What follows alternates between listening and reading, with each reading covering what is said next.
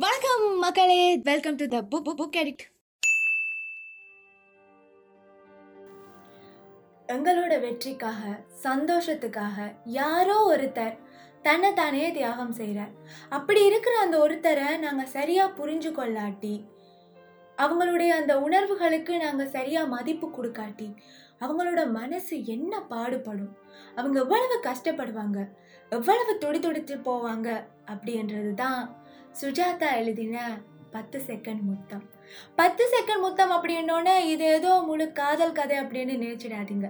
காதல் இருக்கு காதலையும் தாண்டி கடமையில இருந்து சாதனையில இருந்து ஒரு திறமை இருக்கிற பெண் வழி தவறி போகேக்க அவளை எப்படி நல்வழிப்படுத்துறது அவளை நல்வழிப்படுத்துறதுக்காக ஒரு நல்ல ஆசிரியர் என்னெல்லாம் செய்யலும் அப்படின்றது தான் பத்து செகண்ட் முத்தம்.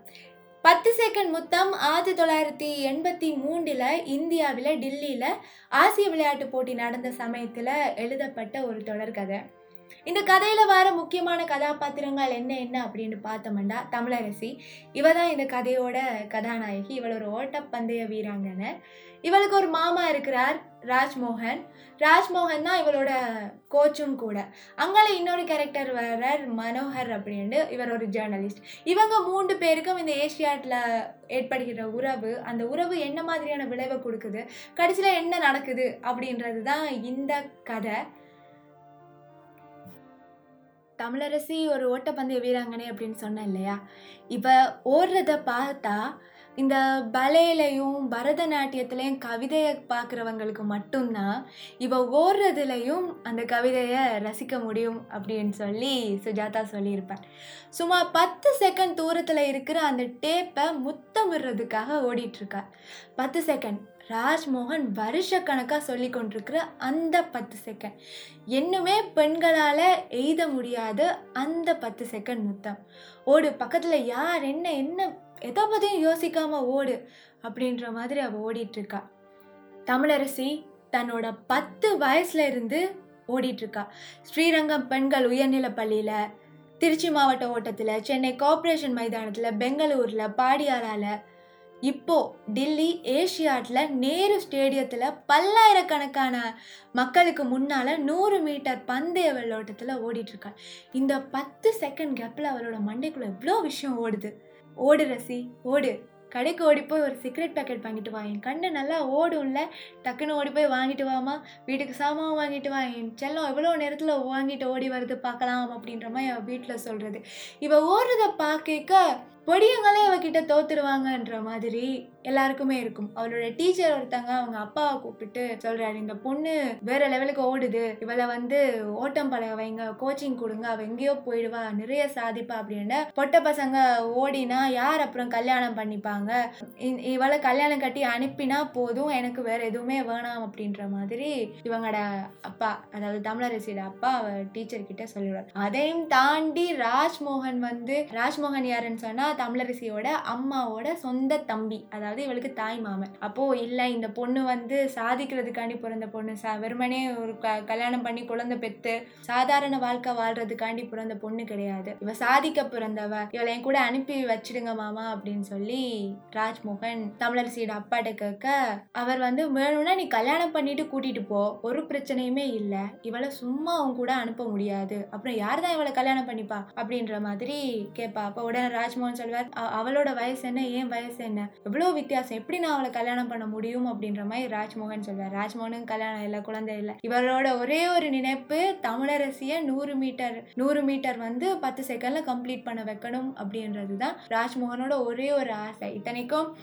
தமிழரசிக்கு நாலு அக்காமார் இவ அஞ்சாவது. அப்போ எப்படியாவது இவளை கரை சேர்த்துட்டா போதும் அப்படின்றது தான் தமிழரசியோட அப்பாவோட நினைப்பு. ஆனா இவங்களோட குடும்பத்துலயும் கஷ்டம். அப்ப தமிழரசியோட அப்பா சொல்ல வேணா ஒரு ரெண்டாயிரம் ரூபா கொடுத்துட்டு கூட்டிகிட்டு போயிடு அப்படின்னு சொல்லி காசு கொடுத்தோன்னே இவளோட அனுப்பிட்டுருவா. அப்போ இவளோட சின்ன வயசுலேருந்தே இவர் கூட தான் வளர்றது. இவளோட தான் ப- அதாவது ராஜ்மோகனோட தான் தமிழரசி இருக்கா. அவளுக்கு ராஜ்மோகனை விட்டால் வேறு உலகம் கிடையாது. ராஜ்மோகன் ஓட்டம். இந்த ரெண்டும் தான் தமிழரசிக்கும் ஓடும் போதே இவ்வளோ விஷயமும் அவளுக்கு மைண்டில் ஓடிட்டுருக்கு. ஹீட்ஸ் நடந்துட்டுருக்கு. பதினொன் அதாவது லெவன் பாயிண்ட் செவனில் அவள் கம்ப்ளீட் பண்ணியிருக்கா. ஆனால் இது ராஜ்மோகனுக்கு பிடிக்கல. ராஜ்மோகனுக்கு வேணும் பத்து செகண்டில் நூறு மீட்டர் கம்ப்ளீட் பண்ணணும் அப்படின்றது. அவள் சொல்கிற பதினொன்று புள்ளி ஏழு ஷேப் தானே மாமா அப்படின்னா இருந்தாலும் ரொம்ப மோசம். இதெல்லாம் வேணாம். பத்து செகண்டில் ஓடுறதுக்கு ட்ரை பண்ணு. பதினொன்றுலையாவது கம்ப்ளீட் பண்ண ட்ரை பண்ணு அப்படின்ற மாதிரி இவர் சொல்லியிருப்பா சரி இது ஹீட்ஸ் தானே பார்த்துக்கலாம் அப்படின்ற மாதிரி இவர் சொல்லுவா. ஆனால் ப்ராக்டிஸ் பண்ணணும் நாங்கள் இப்போ ஏஷியாட் போகிறோம் ப்ராக்டிஸ் பண்ணுறோம் அப்படின்ற மாதிரி ராஜ்மோகன் சொல்லிட்டு இருப்பார் இந்த நேரம் இவ ஓடி முடிச்சிட்டா வந்து நிலத்தில் உட்காந்துருக்கா இவளை பார்த்தா எப்படி இருக்கும்னு சொன்னால் கட் பண்ண ஹேர் குட்டியான ஒரு உடம்பு நீட்டு கால் சின்னதான ஒரு மார்பு. இவளை பார்த்தா ஒரு குட்டி பையன் ஒருத்தன் உட்காந்து இருக்கிற மாதிரி தான் இருக்குமே ஒழிய ஒரு பொண்ணுன்ற ஒரு ஃபீல் வராது. அப்போ இவளை கேமராவில் வீடியோ பண்ணிவிட்டு அங்கே உள்ளே இருக்க ஸ்க்ரீனில் ஷர்மா அப்படின்ற ஒரு ஒருத்தர் பார்க்குறாரு பார்த்துட்டு மனவட்ட கேட்குறார் இவ வந்து தமிழ் பொண்ணா அப்படின்னு சொல்லி கேட்க மனவர் சொன்னால் தமிழ் அரிசி அப்படின்னா தமிழுக்கு அரிசி அப்படின்னு பொருள்படும் அப்படின்ற மாதிரி மனவரன் சொல்கிறேன் எனக்கு என்னமோ இந்த பொண்ணு தான் வின் பண்ணுவாளோ அப்படின்னு தோணுது அப்படின்ட்டு சர்மா சொல்ல.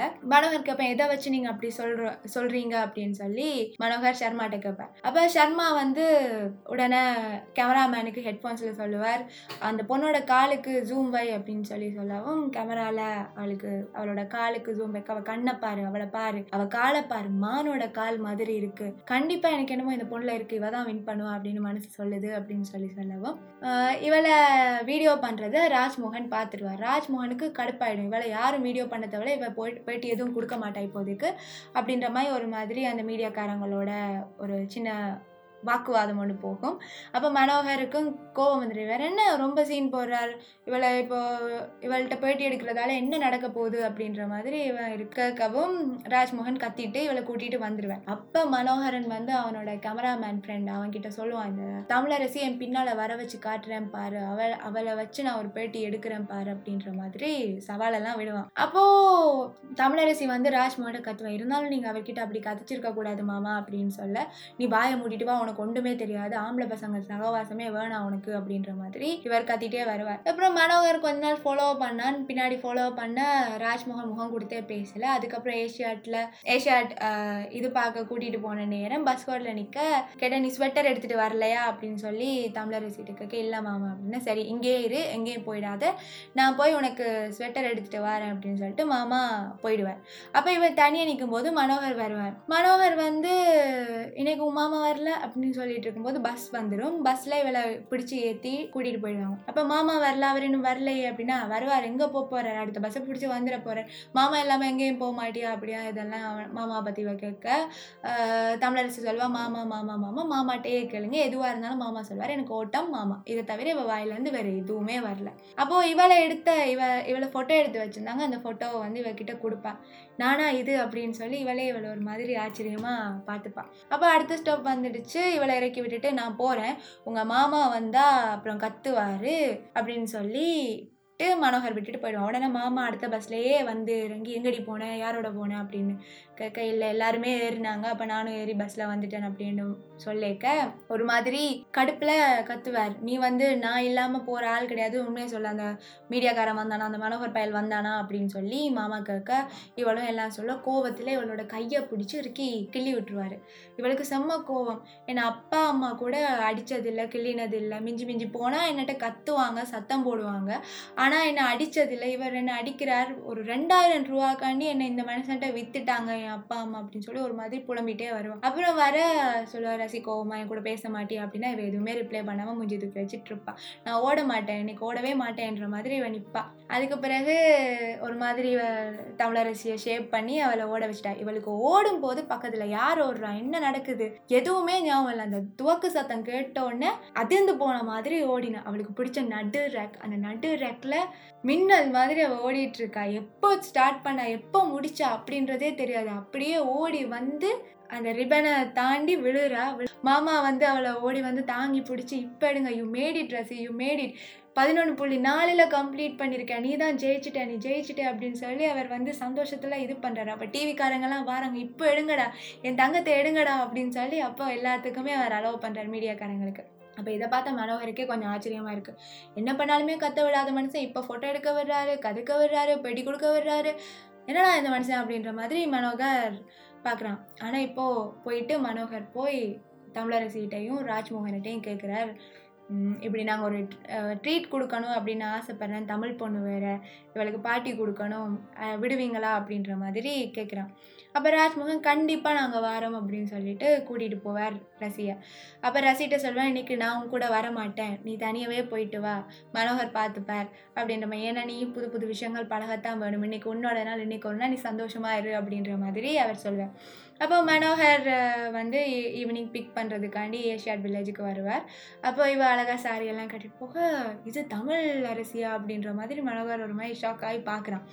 பார்த்துட்டு சொல்லுவான் தமிழரசி நான் ஒன்று சொல்கிறேன் உனக்கு சாரி நல்லாவே இல்லை அப்படின்றான் அப்போ எவ்வளோன்னு சொல்லுவோம் ஊர்லலாம் இப்படி தான் சாரி தான் கட்டுறது ரேஸ் ஓடும்போது மட்டும்தான் இப்படியெல்லாம் இருக்கிறது அப்படின்னு சொல்லவும் மாமா வந்து சொல்லுவார் கவனமாக இவளை கூட்டிகிட்டு போயிட்டு கூட்டிகிட்டு வந்து விட்டுருங்க அப்படின்ற மாதிரி அக்கறையாக சொல்லி ஏற்றி விட்டுருவேன் அப்போ இவங்க கூட்டிகிட்டு போயிடுவாங்க. அங்கே ஒரு பெரிய ஃபைவ் ஸ்டார் ஹோட்டல் ஹோட்டல் அங்கே எல்லாருமே இருக்காங்க. இவளுக்கு ஒரு மாதிரி புதுசாக இருக்குது இங்கிலீஷ் பாட்டு போகுது. ஒரு மாதிரி அந்த இடத்த ஒரு மாதிரி ஃபீல் பண்ணால் அப்போ இவனோட மனோகரோட ஃப்ரெண்ட் திரிபாதி அந்த கேமராமேன் அவன் என்ன பண்ணான்னா ட்ரிங்க்ஸில் அதாவது ஜூஸில் வந்து சரக்கு ஊற்றி கொடுத்து இவளை குடிக்க வச்சு ஒரு மாதிரி ஃபுல் டோப்பில் மாமாவை திட்டிகிட்டே இருக்கா. அவர் என்ன அடிப்பார்? அவர் என்னை கஷ்டப்படுத்துகிறார் எனக்கு அவர் கூட இருக்க விருப்பம் இல்லை. எனக்கு அவரை விட்டு போகணும். நான் எங்கேயாவது போகிறேன் அப்படின்ற மாதிரி ஒரு மாதிரி புலம்பிட்டே இருக்கா.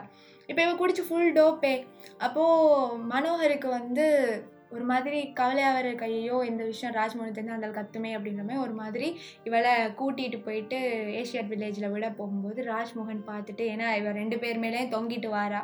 அப்புறம் ராஜ்மோகனுக்கு அதை பார்த்தோன்னே ஃபயர் ஆயிடுச்சு. வந்து அவங்க ரெண்டு பேரையும் தள்ளி விட்டுட்டு இப்படி பண்ணிட்டீங்களே என் தங்கத்தை அப்படின்னு சொல்லிட்டு கூட்டிகிட்டு போய் ரூமில் இவளை படுக்க வச்சு இவளோட ட்ரெஸ் எல்லாம் மாற்றி விட்டுட்டு இவளை அடுத்த நாள் காலையில் ரூம்குள்ளே வச்சு லாக் பண்ணிவிடுவா அப்போ இவள் கா காலம் எலும்பி பார்க்க தலையெல்லாம் சுற்றிச்சு உடுப்பெல்லாம் மாற்றி இருக்கு. இவள் வந்து கதவை தட்டுறான் மாமா திறவங்க ஏன் பூட்டி வச்சிருக்கிறீங்க? அப்படின்னா உனக்கு ஒரு இடமும் போத்தவில்லை நேற்று என்னடி பண்ணிட்டு வந்தேன் என்னத்துக்கு அவனுங்க கூட இப்படியெல்லாம் நடந்து அவனுங்க என்னெல்லாம் பண்ணியிருப்பானுங்களோ தெரியல. என்னடி பண்ண? அப்படின்ற மாதிரி இவர் ஒரு மாதிரி கோவப்பட்டு அதுக்கு பிறகு வந்து இல்லை மாமா கதவை திறங்கன்னா இவர் வருவார். வந்து உனக்கு கதவை திறக்க மாட்டேன். உனக்கு ஒன்றுமே இல்லை. இன்னைக்கு ஒரு நாள் ஃபுல்லாக நீ இதுக்குள்ளேயே இரு அப்படின்னு சொல்லி இவளை மூணு நாள் அந்த ரூமுக்குள்ளேயே பூட்டி வச்சிடுவார். அப்போ மனோகரன் அடுத்த நாள் இவளை பார்க்க வந்து இவர்கிட்ட யார்கிட்ட? ராஜ்மோகன்கிட்ட தமிழரசு எங்கே அப்படின்னு கேட்க அவள் வந்து ஊருக்கு போயிட்டா அப்படின்னு சொல்லி ராஜ்மோகன் சொல்லிடுவார் ஊருக்கு போயிட்டாரா? எப்படி அவள் போனா அப்படின்னு கேட்க அவரோட அவளோட அப்பாவுக்கு உடம்பு சரியில்லை அதில் அவள் ஊருக்கு போயிட்டா அப்படின்னு சொல்லிட்டு இவர் பாட்டுக்கு வந்துடுவார் அப்போ மனோகரும் திரிபாத்தியும் என்ன பண்ணுவாங்க? ரூமு கிட்ட வந்து நிற்கிறாளா அப்படியானலாம் பார்க்குறாங்க எந்த ஒரு சத்தமுமே இல்லை. இவர் வேற போயிட்டார். அப்போ இப்படியே பண்ணிட்டு ஒரு லோயரை பிடிச்சி இல்லை எனக்கு என்னமோ டவுட்டாக இருக்குது அவர் வந்து அந்த பொண்ணை ரூமில் அடைச்சி வச்சிருக்கிறார். அப்படின்னு சொல்லி இவர் மேலே ராஜ்மோகன் மேலே மனோகர் கேஸ் போட்டுருவான். அந்த பொண்ணு மேஜர் அந்த பொண்ணை விருப்பம் இல்லாமல் ரூமுக்குள்ளே போட்டு அடிச்சு வச்சுக்கிறாருன்னு சொல்லி கேஸ் போட்டுருவோம் இதுக்கு பிறகு என்ன ஆகுது அப்படின்னா ராஜ்மோகன் வந்து இவளை ஊருக்கு கூட்டிகிட்டு போகிறக்காண்டி போய் ரயில்வே ஸ்டேஷனில் டிக்கெட் எல்லாம் புக் பண்ணிட்டு வந்து இவளோட கதைக்கு வர இவள் கோவத்தில் மாமா ஏன் இப்படியெல்லாம் பண்ணுறீங்க பசிக்குது அப்படின்ற மாதிரி எல்லாம் சொல்ல இவள் வந்து கடுப்பாகி அவளை அடிப்பார். அடிச்சுட்டு ஒரு மாதிரி ரேப் பண்ணுறதுக்கு ட்ரை பண்ணுவார் ஸோ உனக்கு ஆம்பளை சகவாசம் தானே வேணும் அதை நான் உனக்கு கொடுக்குறேன். எதுக்கு அவனுங்க கூடலாம் சகவாசம் வச்சுக்கிற அப்படின்ற மாதிரி இவர் கொஞ்சம் தகாத மாதிரியெல்லாம் பேசிட்டு அவளை ரேப் பண்ண ட்ரை பண்ணுவார். அவர் ஏன் ரேப் பண்ண வெளிக்கிட்டார் அப்படின்னா அப்போ தான் அவள் பயத்தில் எதுவுமே செய்ய மாட்டாள் நான் சொல்கிறதெல்லாம் கேட்பாள் அப்படின்ற மாதிரி ஒரு இதில் மாமா மாமா நானும் எல்லாம் நீங்கள் சொல்கிற எல்லாமே செய்கிறேன் எதுவுமே செய்யலை என்னை விட்டுருங்க மாமா அப்படின்ற மாதிரி கெஞ்சுவார் அதோட அவர் விட போலீஸ்காரங்க வந்துடுவாங்க மனோகரும் போலீஸும் வர இவள் பார்த்துட்டு இப்போ யாராவது ஏதாவது கேட்டால் ஒன்றுமே நடக்காத மாதிரி இருக்கணும். நாங்கள் இன்றைக்கி பின்னரும் ஊருக்கு போகிறோன்ற விஷயத்த மட்டும் சொல்லு அப்படின்ட்டு ராஜ்மோகன் தமிழர் தமிழரசிட்ட சொல்ல இவளும் தலையை தலையை ஆட்டிட்டு நிற்பா போலீஸ் வந்து கேட்கும்போது இங்கே தான் இருந்தேன். நானும் மாமா ஊருக்கு போக போகிறோம் அப்படின்னு சொன்னேன் அதுக்கு பிறகு போலீஸ்காரங்க கேட்டாங்க இவர் உன்னை மூணு நாளாக அடைச்சி வச்சது உண்மையா? அப்படின்ட்டு எல்லாம் கேட்க இவ மனோ சொல்லுவான் பயப்படாமல் உண்மையாக சொல்லு அப்படின்னு. இவளும் சொல்லிடுவாளாமா மூணு நாளாக என்னை அடைச்சி வச்சிருந்தார் அப்படின்னு. இப்போ கோர்ட்டுக்கு கூட்டிட்டு போயிட்டாங்க. அங்கே போய் ஜட்ஜுக்கு முன்னால் கேட்கவும் இவள் நடந்த விஷயம் எல்லாத்தையும் சொல்லுவாள் ஆமாம் மாமா மாமா வந்து என்னை தப்பாக நடந்துக்க ட்ரை பண்ணார். அதோட எனக்கு சாப்பாடு தண்ணி எதுவுமே கொடுக்கல. அந்த மாதிரியான விஷயங்கள் எல்லாம் சொல்லவும். அங்கே சொல்லிட்டாங்க இவள் மேஜர் இவளை நீங்கள் இப்படி மூணு நாள் அடைச்சி வச்சது சட்டப்படி தப்பு. இவளை இவ சுதந்திரமாக விட்டுருங்க. அப்படின்ற மாதிரி சொல்லி விட்டுருவாங்க. அப்போது அதில் இருந்து தமிழரசியை வந்து ர- மனோகர் வந்து தன்னோட கூட்டிகிட்டு போயிடுவான். அவன் கூட்டிகிட்டு போயிட்டு முழு டில்லியையும் சுற்றி காட்டினான். இவங்க எல்லாம் சுற்றி காட்டவும் பின்னால் ராஜ்மோகன் வந்து இவங்களை ஃபாலோ பண்ணிகிட்டே வந்தார்.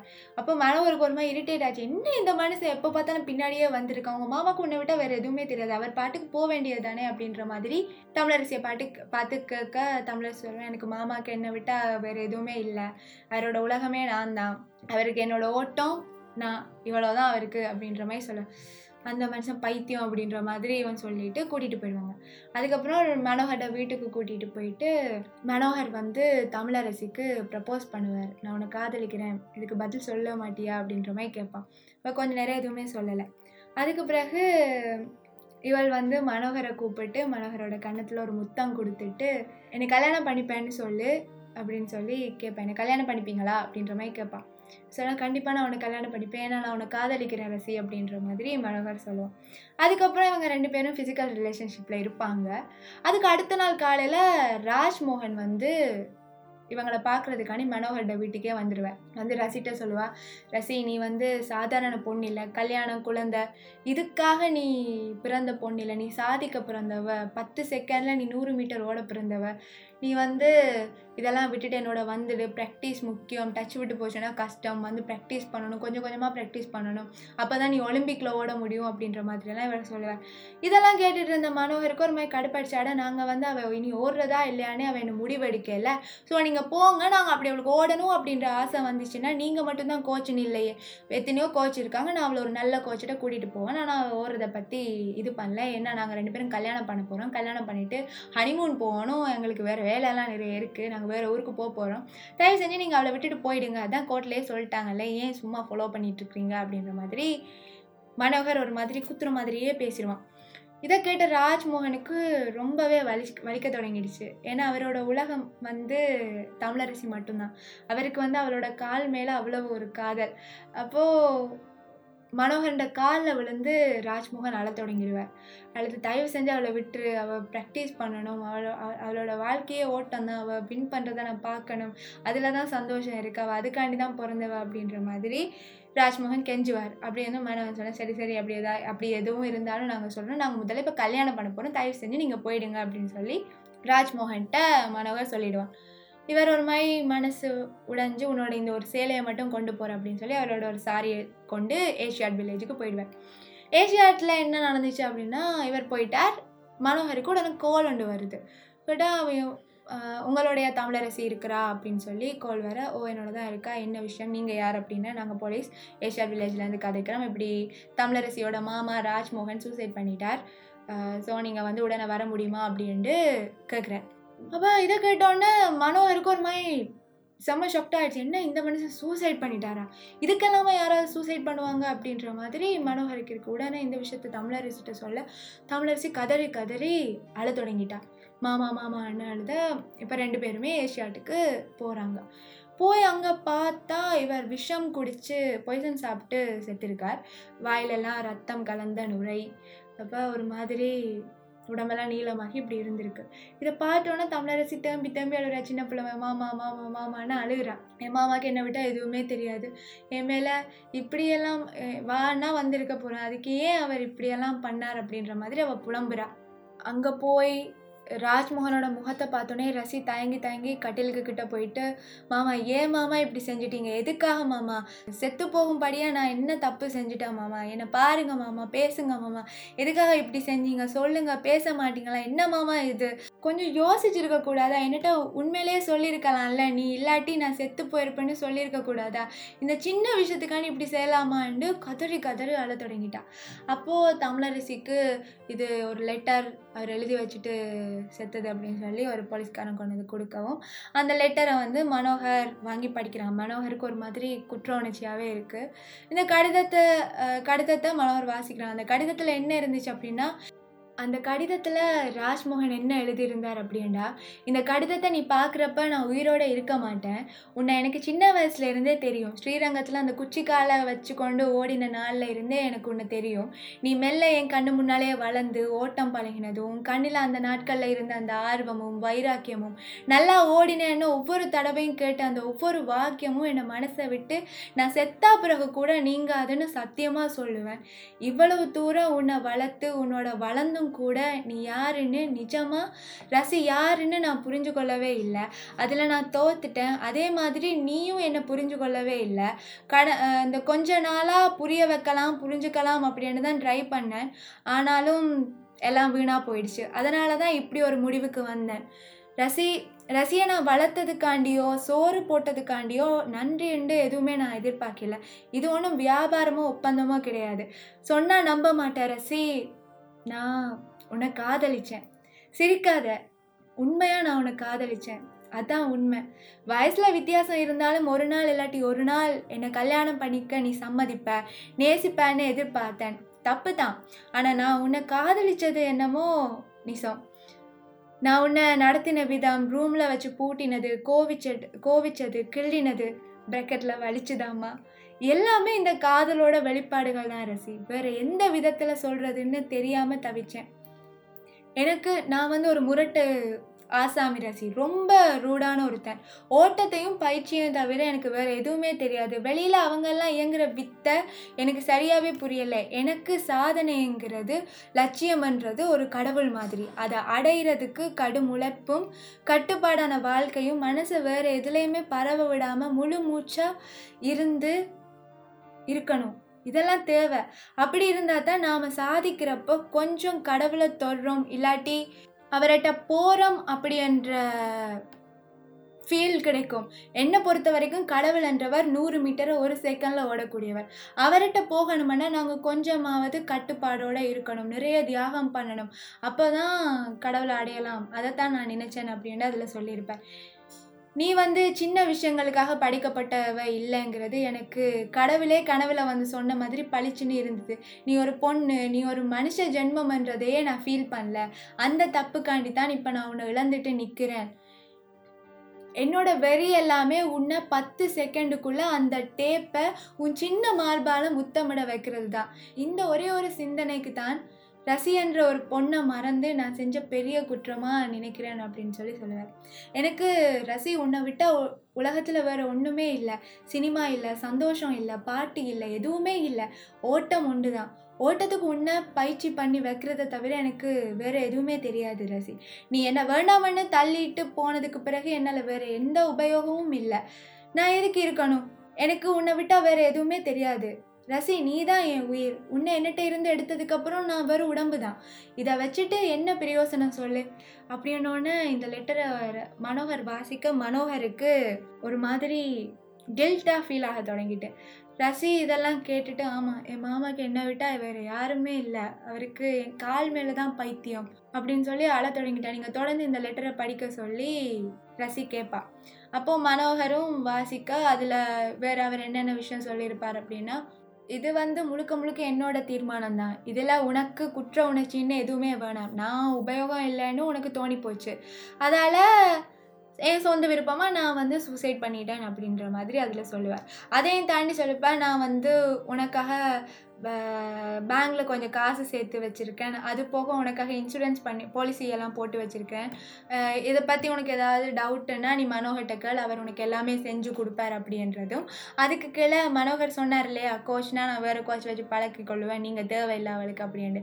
அப்போது இவளோட வீக்னஸ் என்ன ஸ்ட்ரென்த் என்ன எல்லா விஷயத்தையும் அதில் மென்ஷன் பண்ணி இவளை பழக்க வேற ஒரு கோச்சிட்ட கூட்டிகிட்டு போகிறீங்க அப்படின்னா இந்த விஷயங்களை வந்து அவள்கிட்ட அந்த கோச்சட்ட சொல்லுங்க அப்படின்னு சொல்கிற விஷயத்தையும் அதில் மென்ஷன் பண்ணியிருப்பார். நான் ஏன் இதெல்லாம் சொல்கிறேன் அப்படின்னா நீ எப்போவாவது ஒரு நாள் ஓடுவேன்ற நம்பிக்கையில் தான் சொல்கிறேன் ஓடலேண்டா கூட பரவாயில்ல. இன்னொரு உயிரை மனுஷ ஜென்மத்தை வந்து என்னோட கட் கட்டுப்பாடுக்குள்ளே வச்சுருந்தது என்னோட தப்பு தான். அதுக்கு எனக்கு உரிமை இல்லை தான். ஓட முடிஞ்சால் செய்து காட்டியிருப்பேன். என்னால் ஓட வைக்கத்தான் முடியும். பத்து செகண்டில் உன்னை நூறு மீட்டர் ஓட வச்சிடலாம்னு நினச்சேன். அது ஒரு நடக்காத விஷயமாவே போயிட்டுது. கொஞ்சம் அவசரப்பட்டுட்டேன். கொஞ்சம் முன்ன இழந்துடுவேனோ என்ற வெறியில் இந்த மாதிரியெல்லாம் நடந்து கொண்டேன். எல்லாத்துக்கும் சேர்த்து என்னை மன்னிச்சிடு ரசி அப்படின்னு சொல்லி அதில் சொல்லுவேன். என்னை எரிக்காதீங்க என்னை புதைச்சிடுங்க.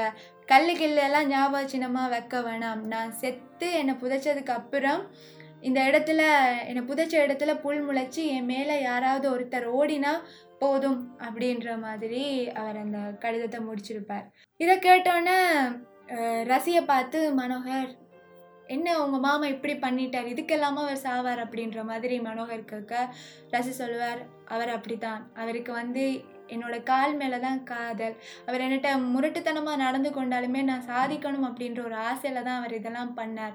ஆனால் அவர் இப்படி பண்ணுவார் அப்படின்றது தெரியல. எப்போ மாமாவை கொடுப்பாங்க நீ அப்படின்ற மாதிரி ரசிக்கப்பா. நாளைக்கு காலையில் கொடுப்பாங்க. நான் பத்து செகண்டில் நூறு மீட்டர் கம்ப்ளீட் பண்ணிட்டேன்னு சொன்னாலே அவருக்கு உயிர் வந்துருமோ என்னவோ அப்படின்ற மாதிரி கொஞ்சம் லூசுத்தனமாக அவள் புலம்பு தொடங்கிடுவா. அதுக்கப்புறம் அவள் சொல்லுவாள் மனவர் சொல்ல நாங்கள் கல்யாணம் பண்ணிக்கலாம். உனக்கு எந்த ஊருக்கு போகணும் அப்படின்னு சொல்ல நாங்கள் அங்கே ட்ரான்ஸ்ஃபர் எடுத்துகிட்டு நான் வந்துடுறேன். அங்கே போயிடலாம். இங்கே இருக்க வேணாம். அப்படின்ற மாதிரி மனோகர் சொல்லுவான். உடனே ரசி சொல்லுவா இல்லை என்கிட்ட எங்கள் மாமா கேட்டது எல்லாமே அந்த பத்து செகண்ட் முத்தம் தான் அந்த பத்து செகண்ட்லாம் நான் நூறு மீட்டர் ஓடி முடிச்சிட்டேன்னா அவரோட ஆத்மா நல்லபடியாக சாந்தி அடைஞ்சிடும். வேறு எதுவுமே என்கிட்ட கேட்கல. அவருக்காக நான் இதை பண்ணணும். எது செஞ்சாலும் அந்த பத்து செகண்டில் நூறு மீட்டர் ஓடி முடித்ததுக்கப்புறம் தான் மனோ அப்படின்னு சொல்லி இந்த கதையை முடிப்பாங்க. இதையும் தாண்டி இந்த கதையில் நிறைய அழகான விஷயங்கள் சுஜாதா பதிவு பண்ணியிருப்பார். நான் சில விஷயங்கள் சொல்ல மறந்துருப்பேன்னு சொல்ல இல்லாமல் போயிருக்கும். ஒருவேளை உங்களுக்கு இந்த புக்கை வாங்கி படிக்கணும் அப்படின்ற ஆசை வந்துச்சு அப்படின்னு சொன்னால் இந்த புக்கை வாங்கி படிக்கிறதுக்கான லிங்க் நான் கீழே டிஸ்கிரிப்ஷனில் கொடுத்துருக்கேன். அந்த லிங்கை கிளிக் பண்ணி நீங்களும் இந்த புத்தகத்தை வாங்கி படிக்கலாம். அதையும் தாண்டி நான் கதைக்கிறது உங்களுக்கு பிடிச்சிருந்தா இந்த மாதிரி வேறு புக்ஸை பற்றி தெரிஞ்சுக்கொள்ளணும் அப்படின்னு சொன்னால் த புக் எடிக்டை சப்ஸ்கிரைப் பண்ணுங்கள் நன்றி.